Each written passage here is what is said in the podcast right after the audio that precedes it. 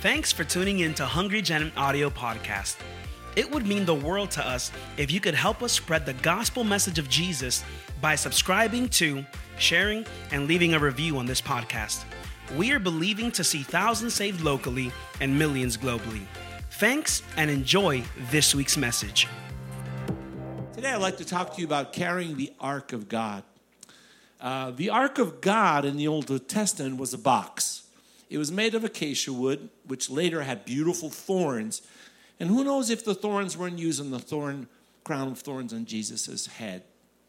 Now, the old has physical objects that point to spiritual truths. They're, they're types and shadows of the Spirit in the New Testament. So you may ask a very legitimate question this morning What does an Old Testament object like the Ark of God have to do with my life? And I promise it'll be practical, and I promise it'll be applicable. But follow with me to the significance of an Old Testament part of the temple of God, or first, the tabernacle of God. The tabernacle was a tent that God told them to build according to a design where His presence, the glory of God, would actually physically descend above the two cherubim of gold on top of this box. This box was in the most holy place of all within the tabernacle. The tabernacle had two rooms one 15 by 15 by 15, a perfect cube with only one piece of furniture the Ark of the Covenant. It was overlaid with pure gold. It had rings through which poles had to be placed through and carried by specific men called Levites. You were not allowed to physically touch the box after it was made, after the glory of God inhabited or shone above the mercy seat. The mercy seat was made of pure gold and an anointed artisan. You know, God anoints us in the marketplace too. Do you believe that? Whatever you do, you are anointed by God in your ministry as a layperson, as a professional minister in the church, you're still anointed by God. And this uh, anointed artisan carved out these beautiful angels that as they watched the glory of God, once a year, the, the, the high priest of the nation of Israel would kill a, a, and slaughter a lamb, an innocent lamb. They would take the blood on their finger and they would go into the Holy of Holies once a year, only once a year, and it would drip from his finger on top of the top of the mercy seat. And that one drop of blood covered, not took away, covered the sins of all Israel for a year. Now, this pointed to the time where Jesus Christ would enter into the presence of God and he would put the drop of his blood on God's mercy seat and take away our sins forever and ever and once and for all. The other room was 15 by uh, 30, twice as long, and it had three articles a table of bread, right, which reminds of the communion supper, uh, uh, seven uh, candlesticks called the menorah, that had oil and it never was supposed to go out. And the third was in the middle was another altar, not for blood, but for prayer. And they had a special perfume called incense. They would drop, and as the smoke would go up to God, God said it was a pleasing uh, savor in his nostrils. That signifies prayer. And of course, you had the outer courtyard and, and all the rest of the temple. Now, this, uh, this ark was so important that people took it sometimes into battle, hoping that the presence of God would overcome their enemies. Now, this is introduction, and I have to go really fast here to get to the main points that are applicable to you and me today. It turned out that the priests of God at that time were very corrupt. And um, the high priest had two sons, which were not acting as, as, as Christian leaders should act and they got into immorality. They, they, they, um, they did wrong things in the sacrifice that belonged only to God. They stole things, they did things incorrectly. And God said He would destroy them and He would let His ark be captured.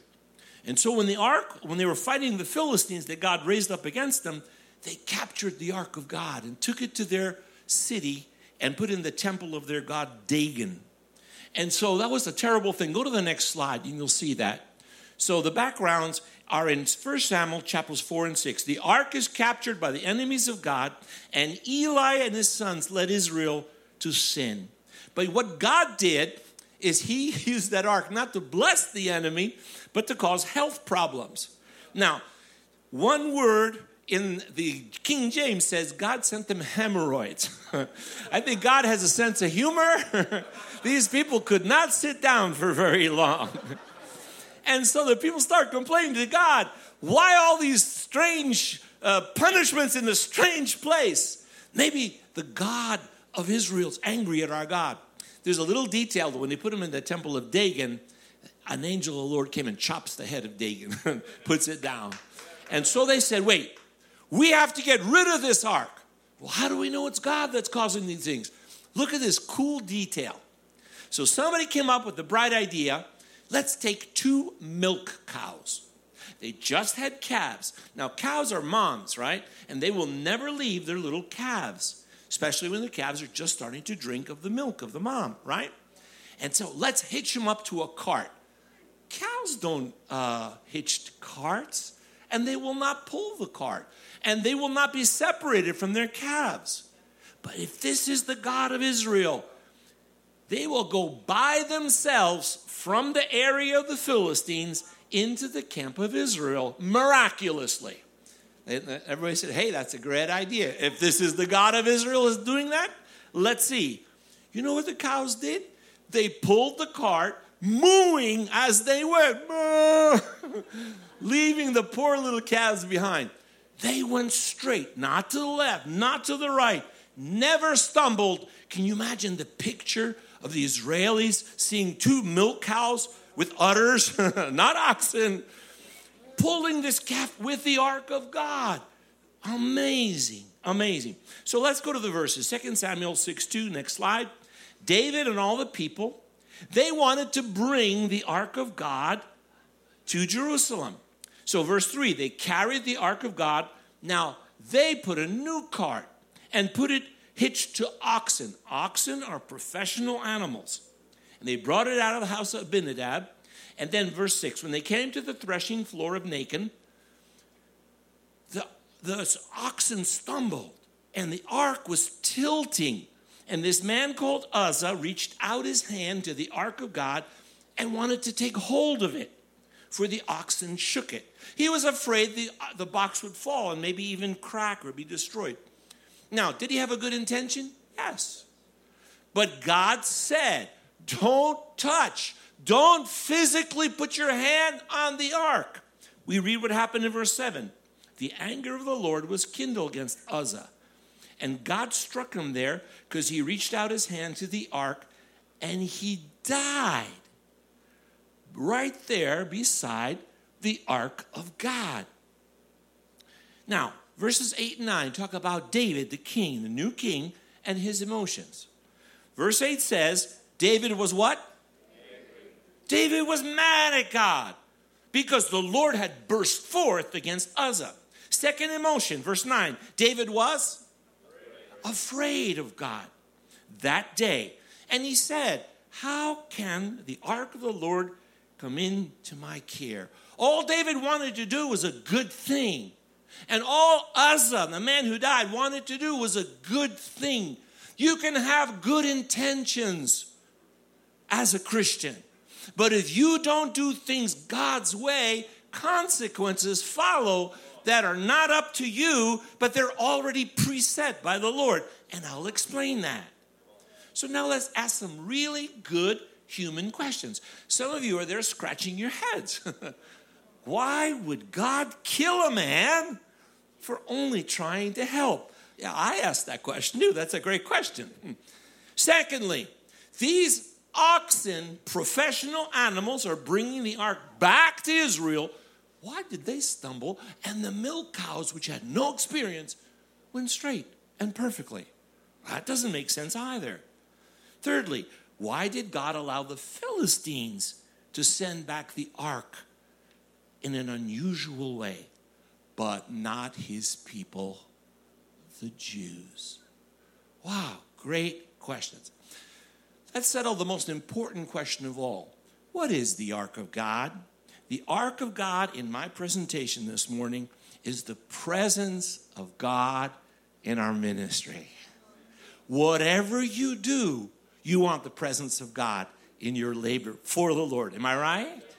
Whatever you do, the marketplace, the church building, outside the church territory, in families, at the workplace, in schools, everywhere you go, do you know that then God's glory dwelt only one place above the Ark of the Covenant? And today, the Holy Spirit has been shed abroad to live in you, the body of Christ, the temple of the Holy Spirit. And that presence needs to be put into flame. That presence needs to push out the darkness. That presence needs to be carried correctly, and you'll see the glory of God in your ministry. There are nine lessons, and now this is the actual message. And if you're taking notes, you might want to write these simple, simple thoughts. After I tell you, well, yeah, that makes sense. What are the lessons we could learn from the ark of God? Number one, the ark is heavy. It was made of heavy wood to begin with.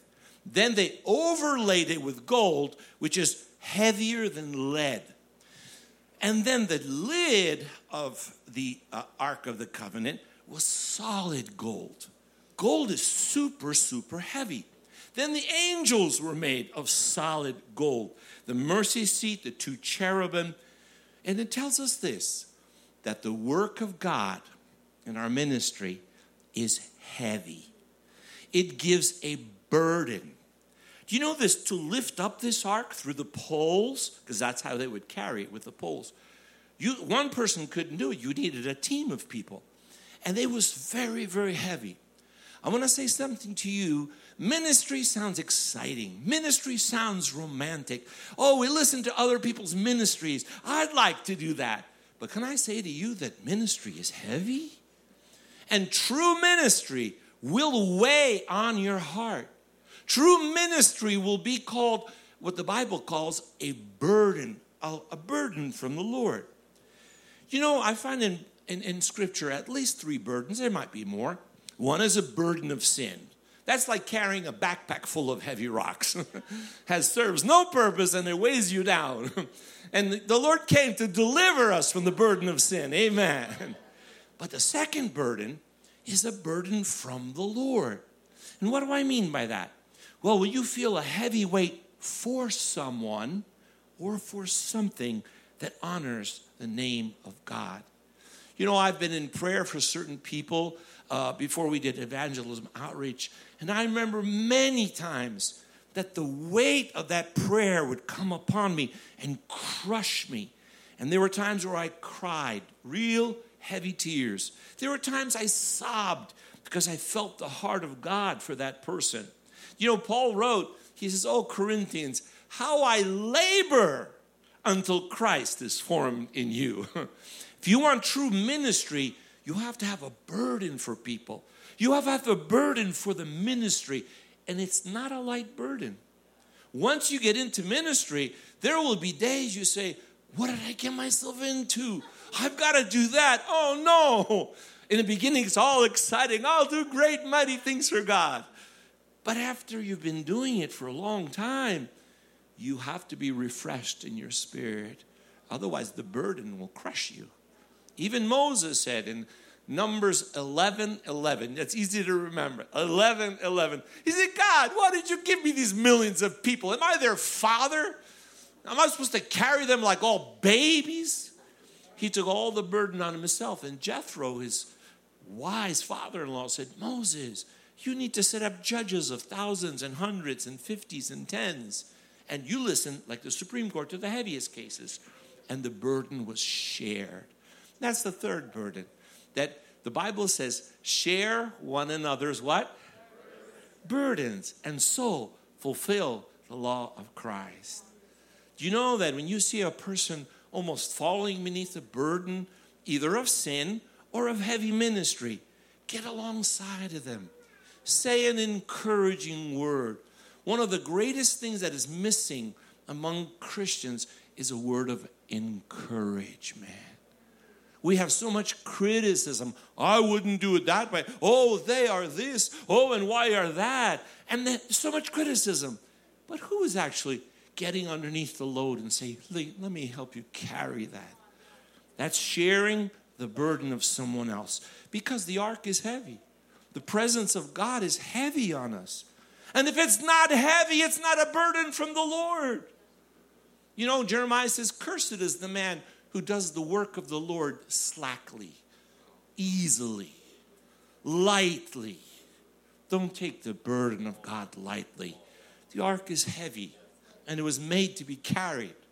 Secondly, the materials of the ark are so valuable. You have precious metals. You know, God is not cheap. He chose the best for the best. He chose gold and he chose artists who knew how to form. Do you know that the menorah is not the message, but it's an example of the message? It was made out of one piece of beaten gold.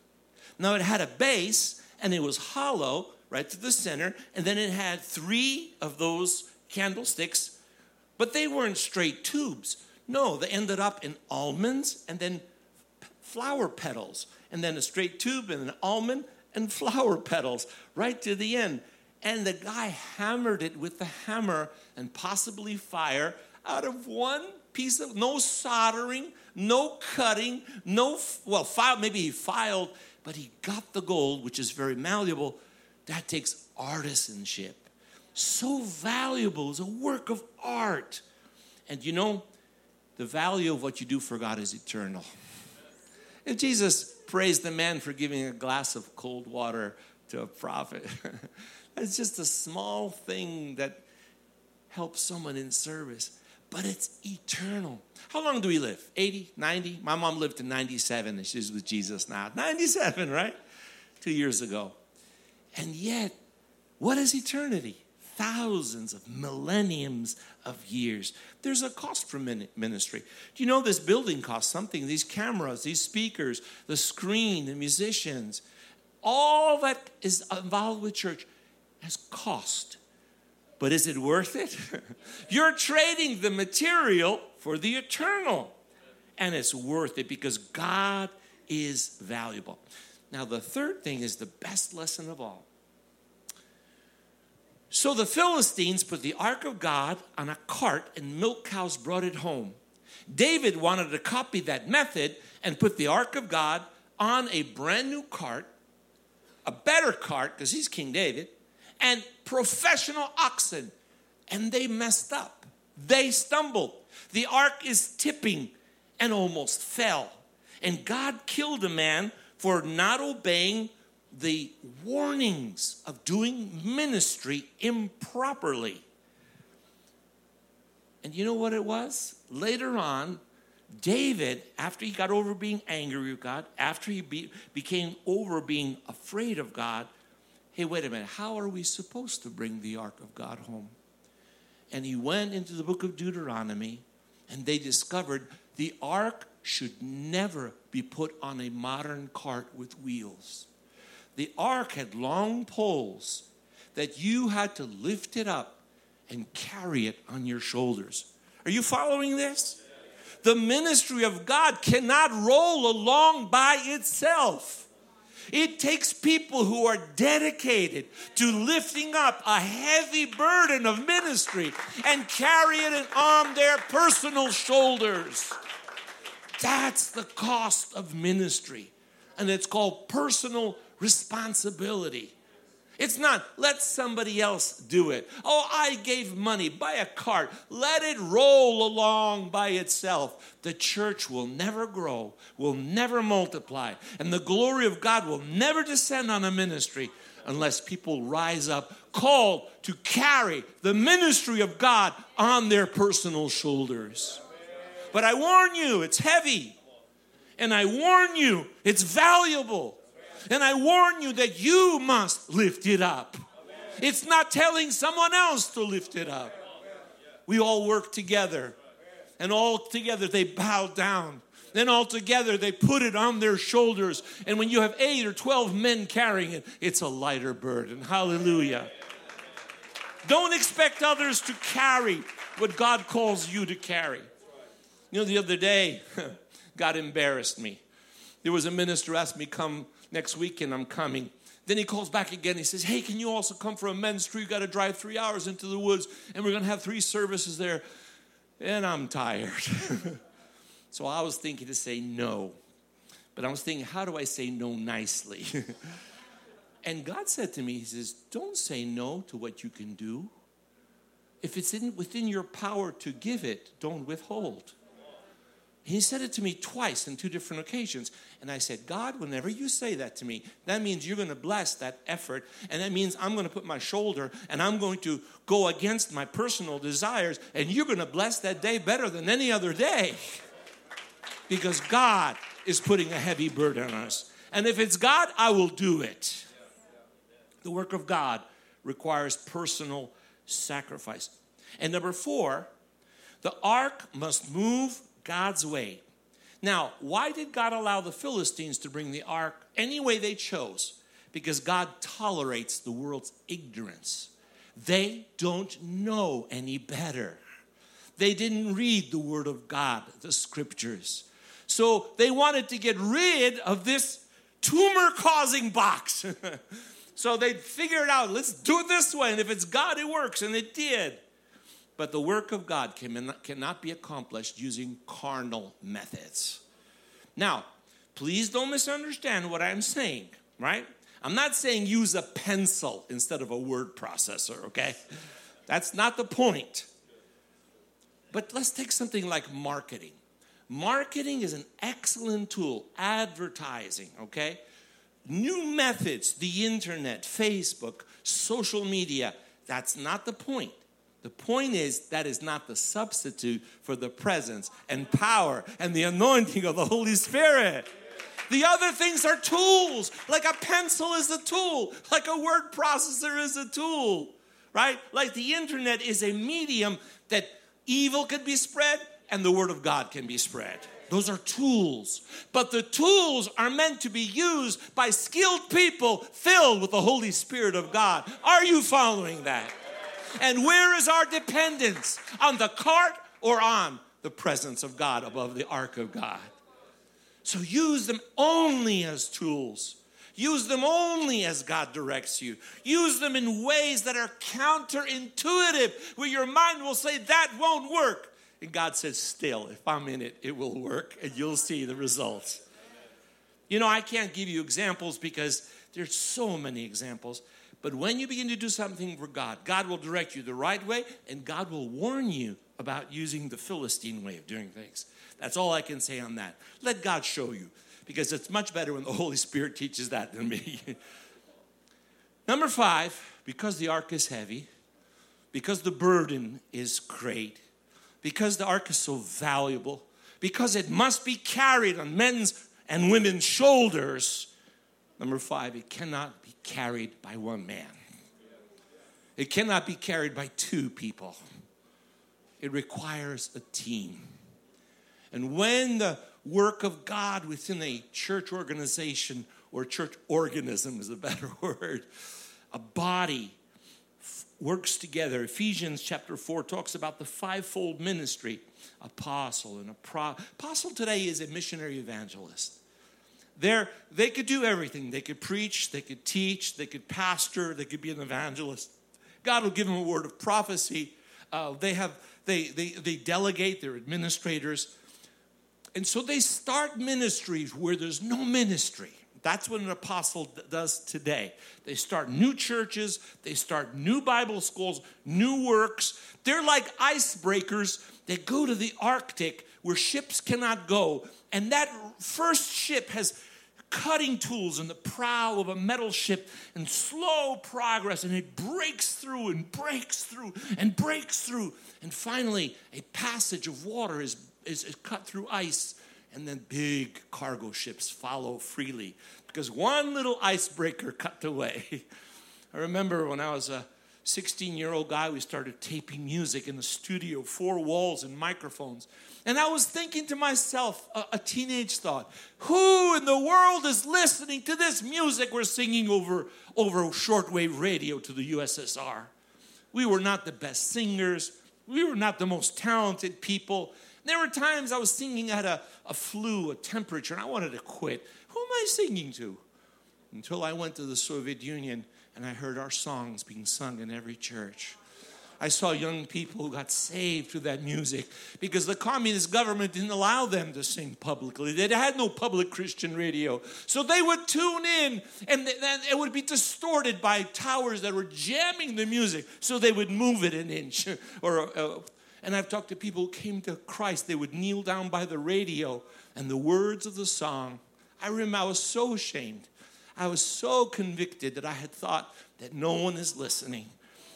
It's amazing. It's really, really amazing that, that, that it's a team ministry and God does it.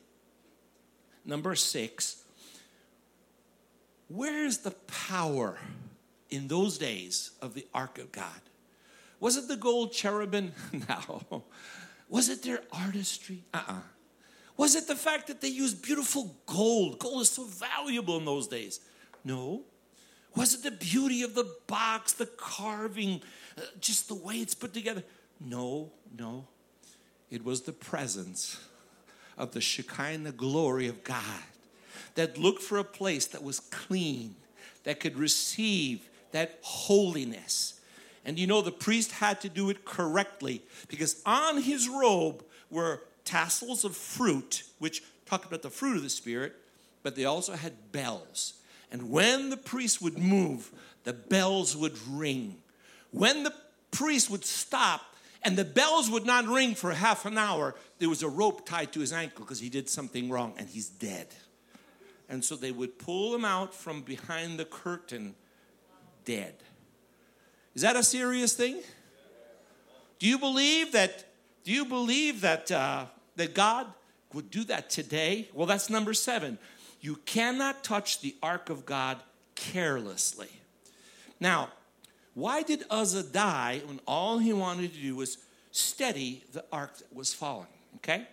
The answer is I don't think God said, I think I'm going to send him down a lightning bolt. Oh, no. I think that when the glory of God, which is supernatural, actually permeates an object on an ongoing basis, that is like high voltage. You know, you ever see those old uh, telephone poles? They have these barrels. You know what those barrels are? Transformers. The cables carry 440 watts.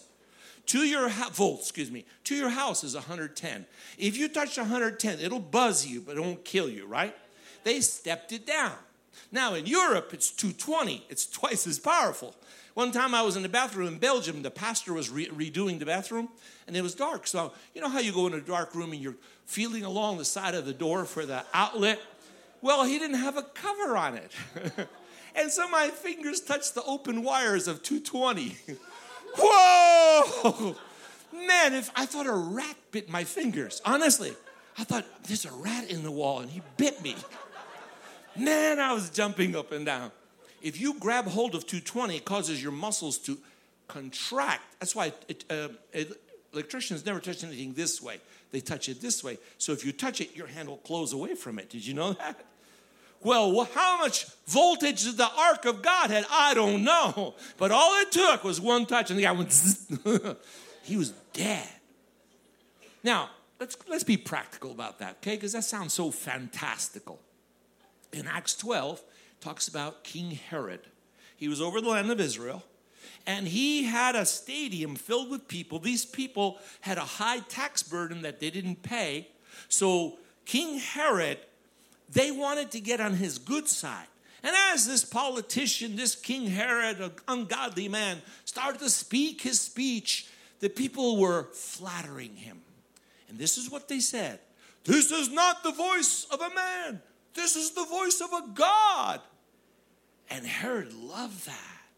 The praise that belongs only to God, he took for himself.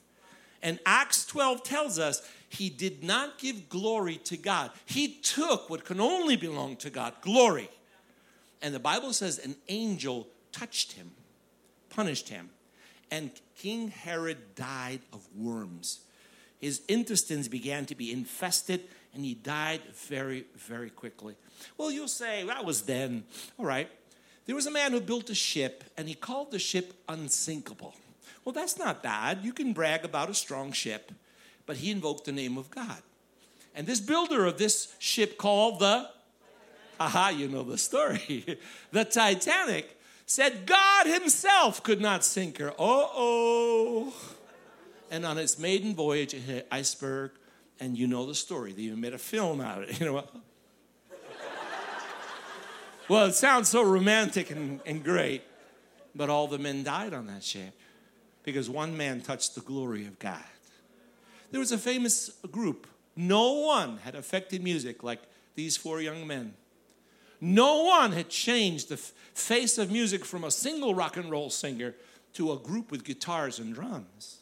No one matched their harmonies or incredible God given ability to write melodious and lyricful songs. They took America by storm. They were the most talked about. They had, I think, number, like something eight or nine number one singles on the same 100 chart. Nobody did that. And in a television interview, one of the men said, We are more popular than Jesus Christ.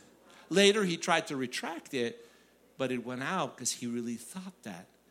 And his life soon ended. Don't touch the glory of God. If God blesses your church, don't brag. If God uses you, give glory to God. Anything we do, anything we have, who gave that to us? It was God. And God gave, and God could take away. God gave me a voice since I was 15 right about 65. And now God has taken my voice away. And He told me that He would. Because I wasn't writing a book for five years. And He told me to write a book. And you know what? If you want excuses, I'm a very good excuse generator. I have a million reasons why I'm not good enough to write a book and why nobody's going to buy it and what, what am I going to write about. God said, okay, I'll take away what you love to do and then you'll be stuck. and during COVID, everybody, I had 12 trips canceled, 11. So my wife says, well, maybe you'll write the book now. I said, yes, honey. Thank you, Esty.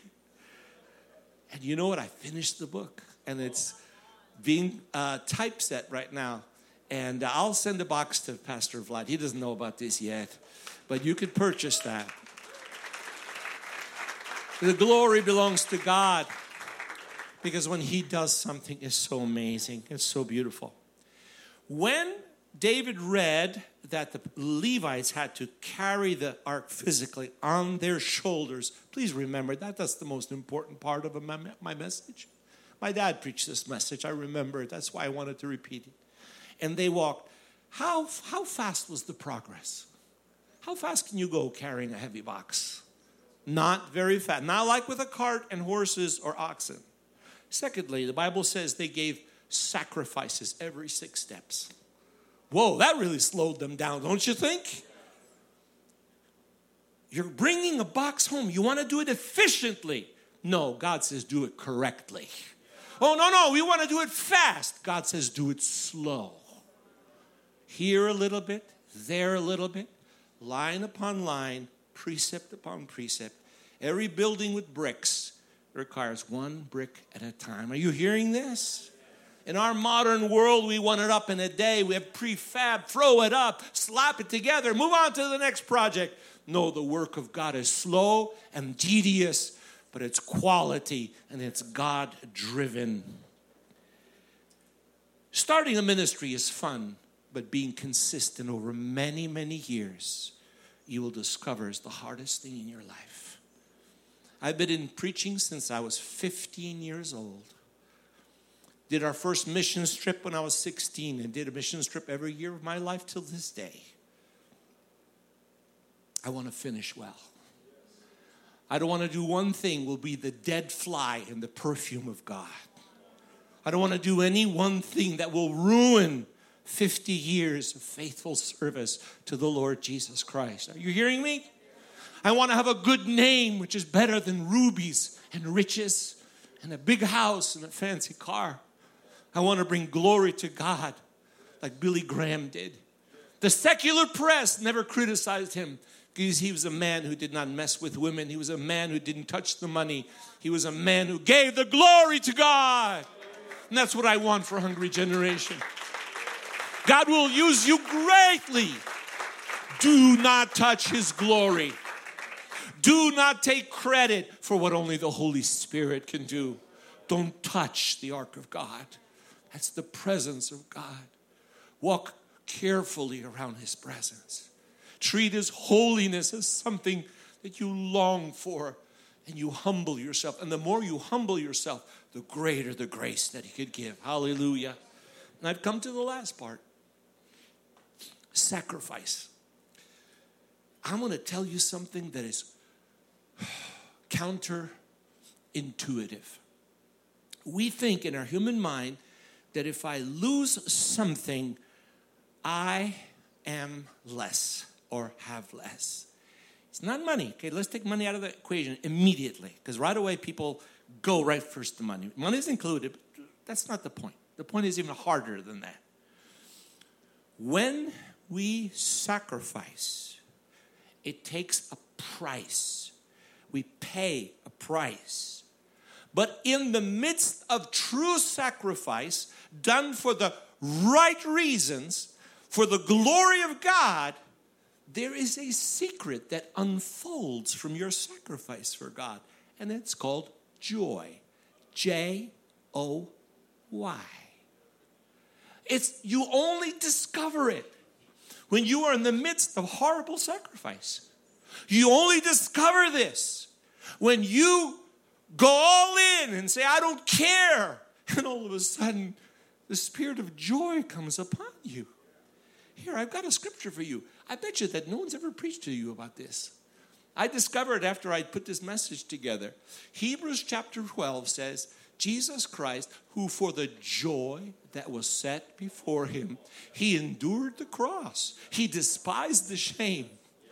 Jesus was bleeding, Jesus was suffering, Jesus was dying in agony, but his heart was not full of ha ha ha, it was full of the joy of the Lord because he saw you. He saw the results of his suffering and he was satisfied. Why could he pray, Father, forgive them? They don't know what they're doing. Why could he do that? Because he had joy in his heart. I'll finish with this story. How were the emotions of David when the man was killed? He was angry at God.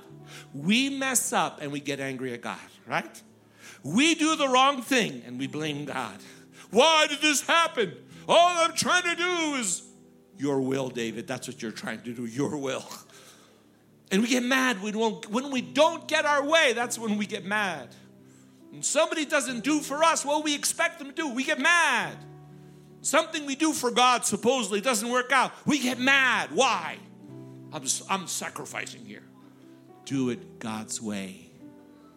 And then there's fear. David was afraid. A man died. He's got to talk to his wife and children. And they don't understand why did God kill my husband? All they do is trying to help, trying to help. But you know, when they took the ark on their shoulders, when they lifted up the burden of ministry, when they said, I'm going to be personally responsible, when they worked as a team and everybody together, and they walked six steps and they gave a sacrifice to God the joy of the Lord descended. David took off his crown. David took off his kingly robes. And David started jumping before the Lord. I'm not big on dancing, okay? I'm not a dancer. But you know what? When you have the joy of the Lord, you just can't stay on your feet. I have to tell you the story because otherwise it's just theory. I was invited to Latvia many, many years ago. 1992, 93, around there. The Soviet Union had just fallen. I think it was 91 actually. And I've never been to Latvia. I'm Ukrainian. I don't speak Russian very well, but I understand it. I can speak in Ukrainian. But Latvia, they speak Latvian and, and Russian. So I was supposed to fly to Kiev. We had a Jesus conference. I was there for two weeks of ministry every day. I was exhausted. I was a young man, but I was exhausted. And then they came to me and said, You know, um, Aeroflot is not paying their bills in Latvia. So the Latvians cancel all the flights into Riga, Latvia. I go, Yes, I could go home. Oh no, Brother George, We got train tickets for you. No, serious. And so I think it was two day train trip. Train trip. I had no visa for a lot. Now there's 15 republics, and you needed a visa for each one, right? Until it became visa free. Now, but then you had to have a visa. And say, oh no no, when you fly in, they give you a visa. But now I'm not flying in. I'm on a train, and I have to go through Belarus. Belarus requires a visa. Lithuania requires a visa, and then finally Latvia, the Baltic states. I have no visa. And I heard stories that they pull people off the train. You have to find the embassy the next day, apply for a visa, then take the train the third day. Where do you stay? Where do you eat? Do you have money? They, they wanted money from the Americans. The Soviet Union fell apart. I'm freaking out. I, said, I want to go home. God said, go to Latvia. I get on the train. They didn't ask for my passport. Where you headed? Latvia. Okay, fine. In Belarus, in Lithuania. I get to Latvia. Then nobody asked me for a visa, so I stayed there visa free. I don't know. So I get there. I went into the bathroom to shave because then I had a very dark skin, dark beard. I looked like Richard Nixon on a bad day. Those of you who remember. I went into the bathroom. It stunk. Anybody remember Soviet bathrooms? Foo. I ran out of there as fast as I could. So I get to uh, the airport. I think, okay, take me to the Bible school. I'll take a bath and shave. Well, no, it's three hours away by car. Let me tell you what, I was not a happy missionary. I wasn't. I wasn't. It required more sacrifices than I was willing to do. So I'm mad. I'm angry. I'm tired. I'm in this car.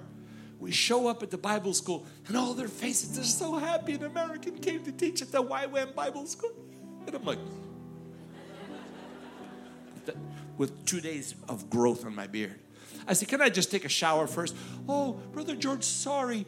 Uh, three days now, they shut off the water to the town.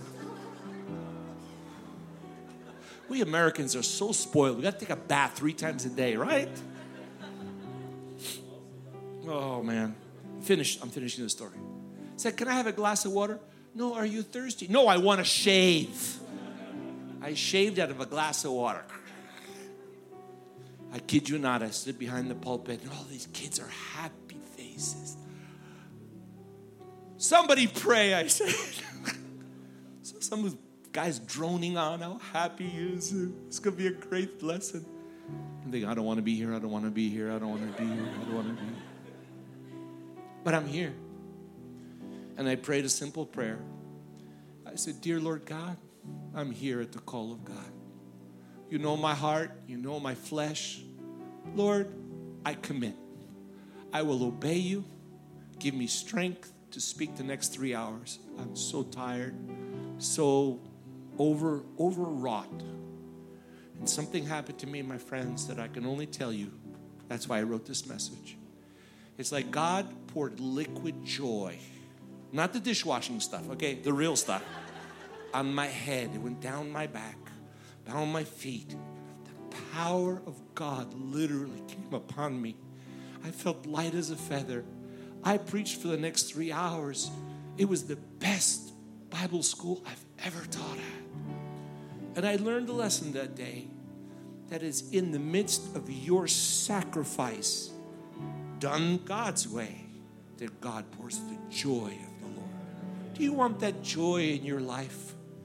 Then commit yourself to carrying the burden of the ministry upon your shoulders.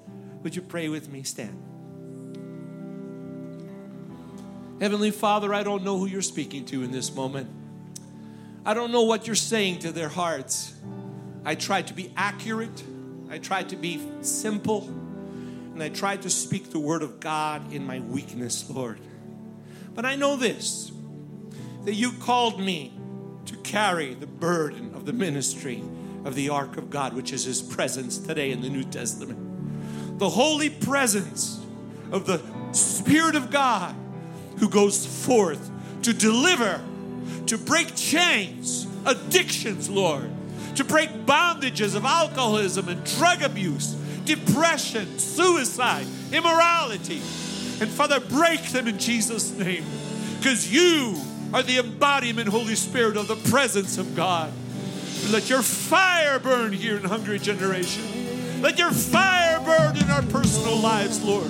Let the fire of God be in our evangelism. Let the fire of God be in deliverance, Lord. Let the fire of God be in speaking of the great works of the Lord God, our God. It is a privilege to carry your burden on our shoulders. It is a privilege to sacrifice for the one who sacrificed for us. May your name be glorified. May your name be worshiped. And all the glory belong only to you in Jesus' name. Amen. Have a seat.